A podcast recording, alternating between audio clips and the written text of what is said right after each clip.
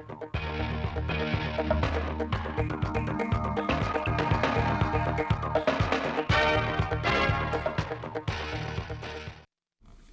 kính chào quý vị và các bạn đến với bản tin thời sự 16 giờ ngày 26 tháng 6 năm 2022 của Đài Phát thanh và Truyền hình Thanh Hóa. Chương trình đang được thực hiện trực tiếp trên sóng FM tần số 92,3 MHz. Chương trình hôm nay sẽ có những nội dung chính sau đây. Du lịch Thanh Hóa phục hồi mạnh mẽ sau đại dịch. Quyết liệt đấu tranh ngăn chặn hiểm họa ma túy. 6 tháng đầu năm, Thanh Hóa xử lý 641 vụ buôn lậu, gian lận thương mại và hàng giả. Tiếp theo là phần tin trong nước. Sau đây là nội dung chi tiết.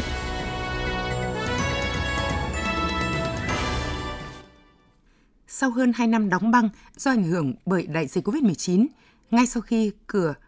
và sau khi mở cửa trở lại du lịch Thanh Hóa đã phục hồi mạnh mẽ. Trong 6 tháng, Thanh Hóa đón gần 7 triệu lượt khách du lịch, tổng thu ước đạt trên 11.500 tỷ đồng, tăng gấp 2,61 lần so với 6 tháng đầu năm 2021 và đạt 64,5% kế hoạch năm 2022. Trong đó du lịch biển vẫn chiếm ưu thế về lượng khách đến – các di tích văn hóa lịch sử, du lịch sinh thái và cộng đồng ngày càng khẳng định được sức hấp dẫn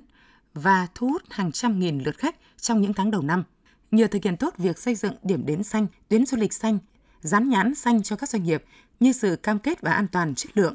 nên chỉ sau một thời gian ngắn, du lịch Thanh Hóa đã thu hút nguồn khách đa dạng từ các địa phương trong cả nước. Kết quả thu hút du lịch những tháng đầu năm còn có nguyên nhân từ việc Thanh Hóa đã phát hiện đã phát triển khá nhiều sản phẩm du lịch phù hợp với thị hiếu du lịch trong tình hình mới như camping cắm trại, farm stay du lịch nông trại. Cùng với đó, sự cố gắng nỗ lực của doanh nghiệp du lịch với cam kết về chất lượng dịch vụ tốt nhất đã góp phần quan trọng tạo nên sức hấp dẫn của du lịch Thanh Hóa. Với những kết quả đạt được 6 tháng đầu năm, du lịch Thanh Hóa hoàn toàn có khả năng hoàn thành mục tiêu đón trên 10 triệu lượt khách trong năm 2022, hướng đến trở thành trọng điểm du lịch của cả nước. Hưởng ứng tuần lễ biển và hải đảo Việt Nam, Ngày Đại dương Thế giới ngày 25 tháng 6, đoàn công tác của Sở Tài nguyên và Môi trường tỉnh Thanh Hóa vừa đến thăm tặng quà cán bộ chiến sĩ đang làm nhiệm vụ tại đại đội hỗn hợp đảo Nẹ ở xã Ngư Lộc, huyện Hậu Lộc. Tham gia đoàn có đại diện Bộ Chỉ huy Quân sự tỉnh và huyện Hậu Lộc. Đoàn công tác đã được nghe lãnh đạo đại đội hỗn hợp đảo Nẹ báo cáo khái quát về tình hình hoạt động, nhiệm vụ huấn luyện, sẵn sàng chiến đấu của cán bộ chiến sĩ trên đảo – Đảo Nẹ có vai trò vị trí chiến lược quân sự quan trọng của tỉnh cũng như của quân khu 4. Những năm gần đây, cán bộ chiến sĩ trên đảo luôn vượt qua mọi khó khăn, hoàn thành xuất sắc mọi nhiệm vụ được giao, xây dựng đơn vị vững mạnh toàn diện.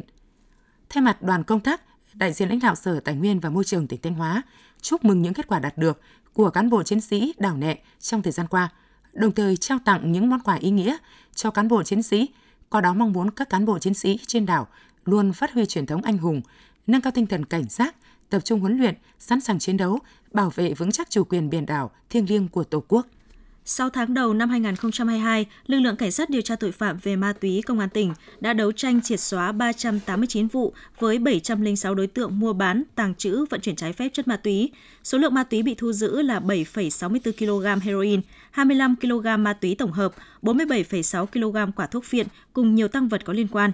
Nhằm đấu tranh ngăn chặn có hiệu quả với tội phạm ma túy, lực lượng cảnh sát điều tra tội phạm về ma túy công an tỉnh Thanh Hóa đã đồng loạt mở đợt cao điểm phòng ngừa, tấn công chấn áp tội phạm ma túy, tổ chức chuyển hóa địa bàn phức tạp về ma túy, triệt xóa vô hiệu các điểm, tụ điểm ma túy, bóc gỡ các đường dây tội phạm ma túy lớn với mục tiêu đánh cả đường dây, bắt được đối tượng chủ mưu cầm đầu, truy tận gốc nơi xuất phát của ma túy, Song song với đó, lực lượng công an đang tiếp tục duy trì thực hiện có hiệu quả các mô hình phòng chống tội phạm, đẩy mạnh tuyên truyền, phổ biến pháp luật về phòng chống ma túy và tác hại ma túy, cũng như làm tốt công tác quản lý người nghiện nhằm tiếp tục kiềm chế sự phát sinh của tội phạm và tệ nạn ma túy trên địa bàn. Theo báo cáo của Cục Quản lý Thị trường tỉnh Thanh Hóa, 6 tháng đầu năm, đơn vị đã kiểm tra 820 vụ việc, xử lý 641 vụ vi phạm về buôn lậu, gian lận thương mại, vàng giả trên địa bàn – trong đó có 129 vụ vi phạm về hàng cấm, hàng nhập lậu, 44 vụ vi phạm hàng giả và quyền sở hữu trí tuệ, 147 vụ vi phạm về giá, 248 vụ vi phạm trong lĩnh vực an toàn thực phẩm và 73 vụ việc khác. Tổng số tiền xử phạt vi phạm hành chính hơn 1,86 tỷ đồng. 6 tháng cuối năm được xác định là cao điểm của các hành vi gian lận thương mại, buôn bán hàng giả, hàng không rõ nguồn gốc xuất xứ, Cục Quản lý Thị trường Thanh Hóa sẽ tăng cường công tác kiểm tra, xử lý vi phạm nhằm ngăn chặn tình trạng buôn bán, vận chuyển hàng cấm, hàng nhập lậu, sản xuất kinh doanh hàng giả, hàng kém chất lượng, hàng không rõ nguồn gốc, hàng vi phạm vệ sinh an toàn thực phẩm, các hành vi gian lận trong đo lường, đóng gói, tăng giá bất hợp pháp để thu lợi bất chính, gây mất ổn định thị trường. Bản tin 16 giờ xin được chuyển sang một số thông tin đáng chú ý trong nước.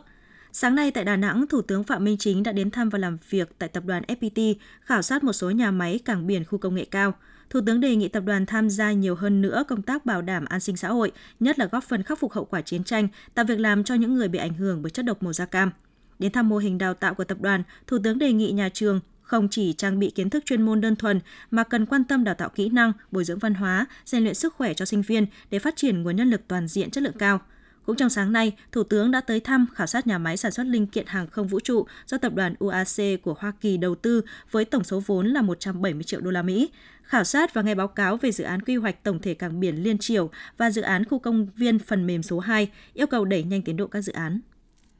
Phó Thủ tướng Chính phủ Vũ Đức Đam đã ký ban hành Nghị định số 42 quy định về việc cung cấp thông tin và dịch vụ công trực tuyến của cơ quan nhà nước trên môi trường mạng.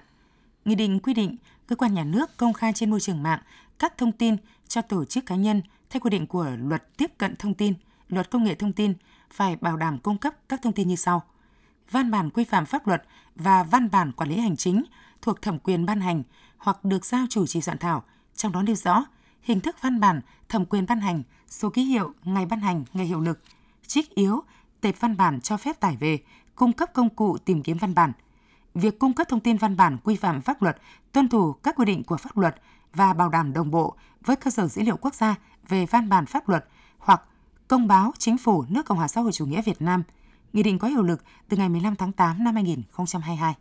tạp chí kinh doanh thương mại hàng đầu thế giới Salesforce của Mỹ vừa công bố báo cáo xếp hạng chỉ số chất lượng sống của 165 nước trên thế giới, trong đó có Việt Nam. Theo báo cáo nói trên, chỉ số chất lượng sống của Việt Nam đạt 78,49 điểm, xếp vị trí 62 trên 165 các quốc gia trên bảng xếp hạng. So với năm 2021, Việt Nam đứng thứ 101 trên 171 các quốc gia trên thế giới. Thứ hạng chất lượng sống của Việt Nam đã tăng 39 bậc chỉ sau một năm. Chỉ số chất lượng sống của các quốc gia được Salesforce phân tích và so sánh 165 quốc gia với 10 hạng mục chính. Một số hạng mục đó là chi phí sống, sự ổn định kinh tế chính trị, môi trường làm việc, bình đẳng thu nhập, hệ thống giáo dục, hệ thống y tế. Chỉ số chất lượng sống được tính trên thang điểm 100. Theo Bộ Công Thương, năm 2021, kim ngạch xuất nhập khẩu giữa Việt Nam và Thái Lan đạt gần 19 tỷ đô la Mỹ, tăng 17,9% so với năm 2020. Đây là mức kim ngạch cao nhất từ trước tới nay – Riêng 5 tháng đầu năm 2022, kim ngạch xuất nhập khẩu giữa hai nước đạt gần 8,57 tỷ đô la Mỹ, trong đó xuất khẩu của Việt Nam sang Thái Lan đạt 2,95 tỷ đô la Mỹ, tăng 15,6%. Mặc dù là một cường quốc về xuất khẩu nông sản trên thế giới, nhưng Thái Lan cũng có nhu cầu rất lớn về nhập khẩu các loại trái cây, rau củ tươi. Đây chính là cơ hội cho các doanh nghiệp xuất khẩu nông sản Việt Nam. Sau tháng đầu năm, thương mại hai chiều Việt Nam Đan Mạch tăng trưởng khả quan. Các doanh nghiệp Việt Nam đã tận dụng cơ hội phục hồi, đã đẩy mạnh xuất khẩu sang thị trường Đan Mạch. Một số mặt hàng xuất khẩu chính của Việt Nam sang Đan Mạch là hàng dệt may, thủy sản, sản phẩm nội thất từ chất liệu khác gỗ, gỗ và sản phẩm gỗ, máy móc, thiết bị, dụng cụ phụ tùng khác. Ngược lại, Việt Nam nhập khẩu từ Đan Mạch các sản phẩm máy móc, thiết bị, dụng cụ, phụ tùng khác, dược phẩm, sản phẩm hóa chất, hàng thủy sản, sản phẩm từ sắt thép.